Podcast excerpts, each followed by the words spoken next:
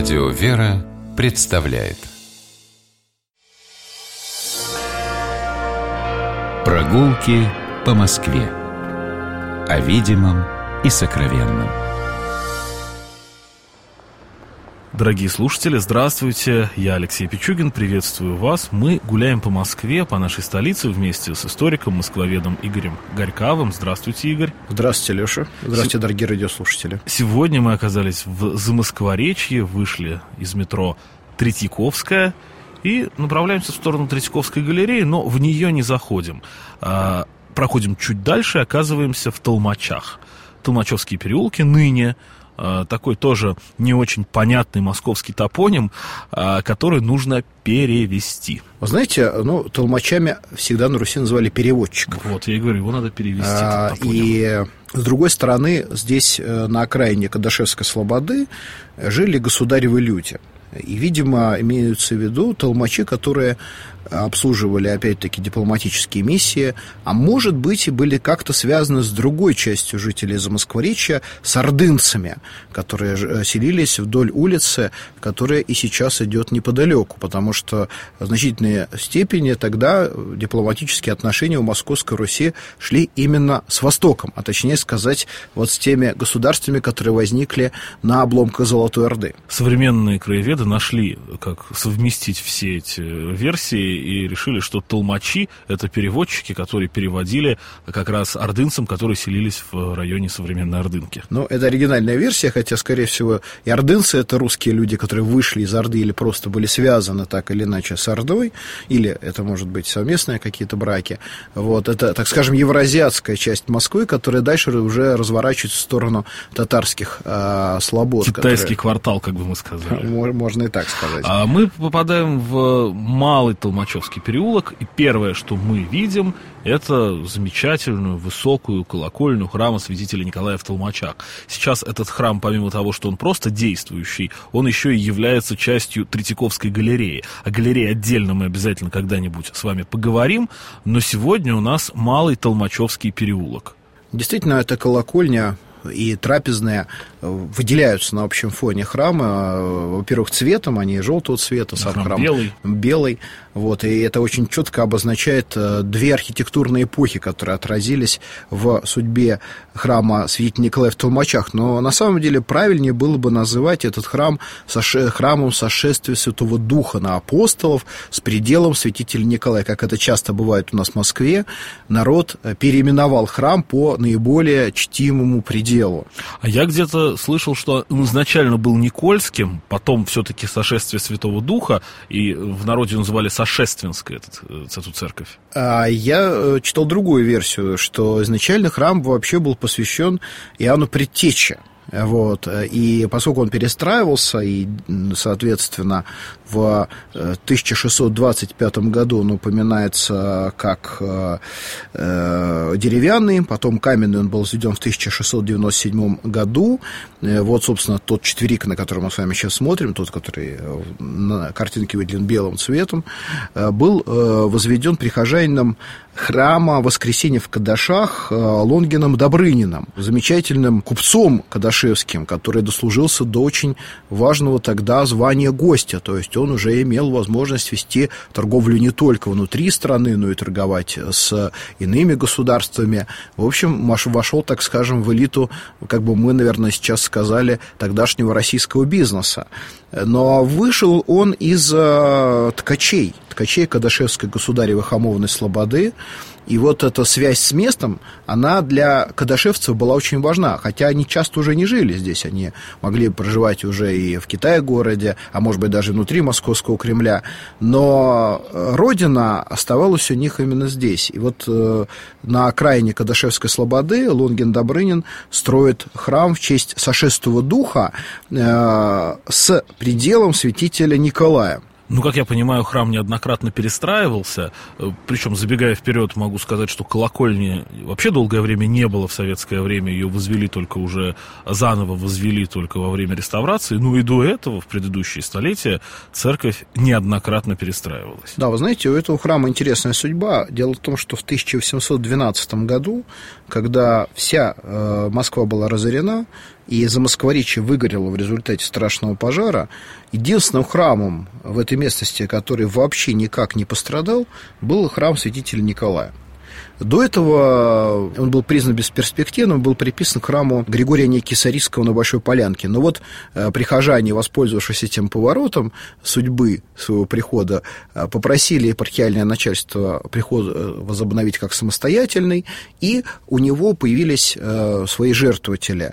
На средства, собранные местными жителями в 1833 году была заложена, а в 1934 году была освящена новая трехъярусная колокольня и теплая трапезная с двумя симметричными пределами.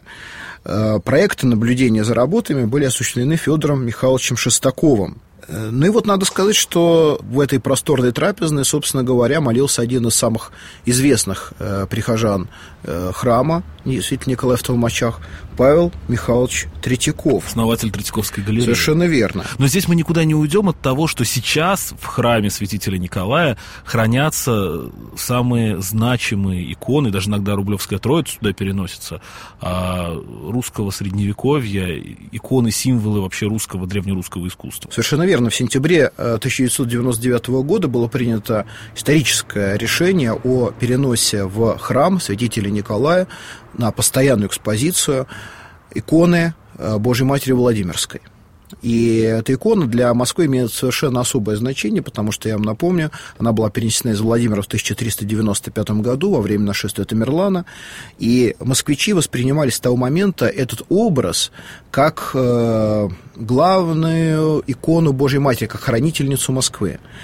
Икона эта была в Успенском соборе Московского Кремля. Конечно, после того, как собор передали государству в 1918 году, эта икона также перешла в э, запасники московских музеев. И вот из Третьяковской галереи этот древний образ впервые вышел навстречу верующим и оказался в богослужебном пространстве храма именно в храме святителя Николая в Толмачах. И, как вы совершенно справедливо заметили, действительно, один раз в году на День Святой Троицы из э, экспозиции Третьяковской галереи непосредственно переносят в храм и образ Начальной Троицы. Но еще одна интересная святыня находится в интерьере храма. Это древний Дмитриевский крест, явленный в XIV веке под Дмитровым, э, плывший по течению реки Яхрома, обнаруженный слепой жительницей Дмитрова, которая в тот момент, когда она соприкоснулась практически с этим крестом, она прозрела, и вот с того времени главная святыня Подмосковья, Дмитровской земле, этот крест э, теперь находится также в Третьяковской галерее, а точнее сказать,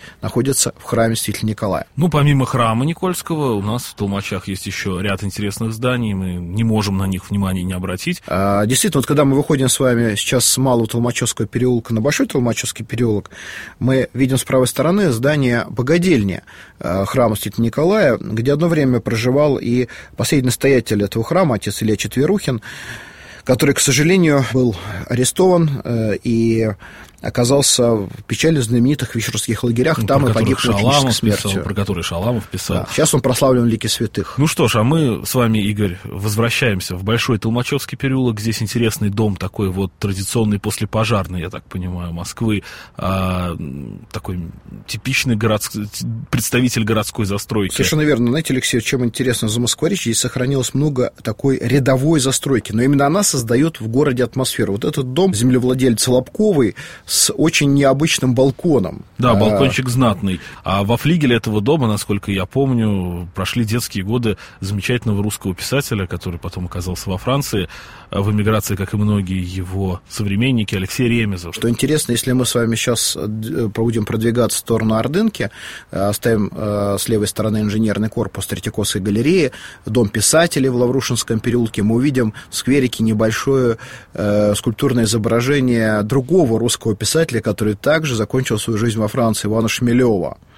Но стоит этот бюст потому, что напротив находится знаменитый особняк Демидовых, где как раз в свое время, когда там находилась э, мужская гимназия, э, учился будущий великий русский писатель. Но особняк Демидовых, он а, сейчас, к сожалению, если вы идете по этому переулку летом, то с левой стороны сидят э, ордынки, он, конечно, скрыт немного за деревьями, его не так хорошо видно, но вот в другое время года он так... Ну, там, знаете, больше всего обращает на себя внимание, я очень рекомендую сейчас нам прямо подойти и э, как можно ближе подойти к этой замечательной э, чугунной решетке. А решетка на самом деле подлинная, потому что я, честно говоря, вот сколько проходил по переулку, мне казалось, что она поздняя.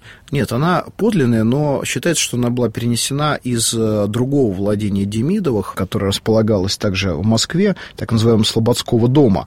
Э, но это произведение нижнетагильских мастеров, созданное в середине XVIII века. Ну, кто же а, еще Демидову мог делать? Да, и надо сказать, что вот этот род Демидовых, который э, происходит из тульских оружейников, а потом э, связан так тесно с историей горнодобывающих, промышленных металлургических заводов Урала, и он оставил в Москве такое яркое себе напоминание в виде этого особняка, где потом, кстати говоря, проживала Мария Федоровна Сологуб, э, где существовал кружок славянофилов, куда приходил Гоголь, где бывали писатели русские середины XIX века. Но это здание, оно действительно овеяно, овеяно такими Ну, если мы пойдем в другую сторону, мы практически упремся в другой дом тоже овеяно. Это, правда, уже совсем не толмачи, но тут можно мостики перекидывать сколько угодно. Это а, конструктивистский дом, где жило семейство Ардовых, у которых постоянно гостила Андреевна Ахмат, Ахматова, и э, Пастернак бывал, ну, весь цвет э, оставшегося к 50-м годам Серебряного века. Ну, это отдельная тема, литературная замоскворечье, потому тема. что напротив, соответственно, дом в Ворошинском переулке, построенный в 1937 году, куда, Маргарита собственно говоря, стекла. Анна Андреевна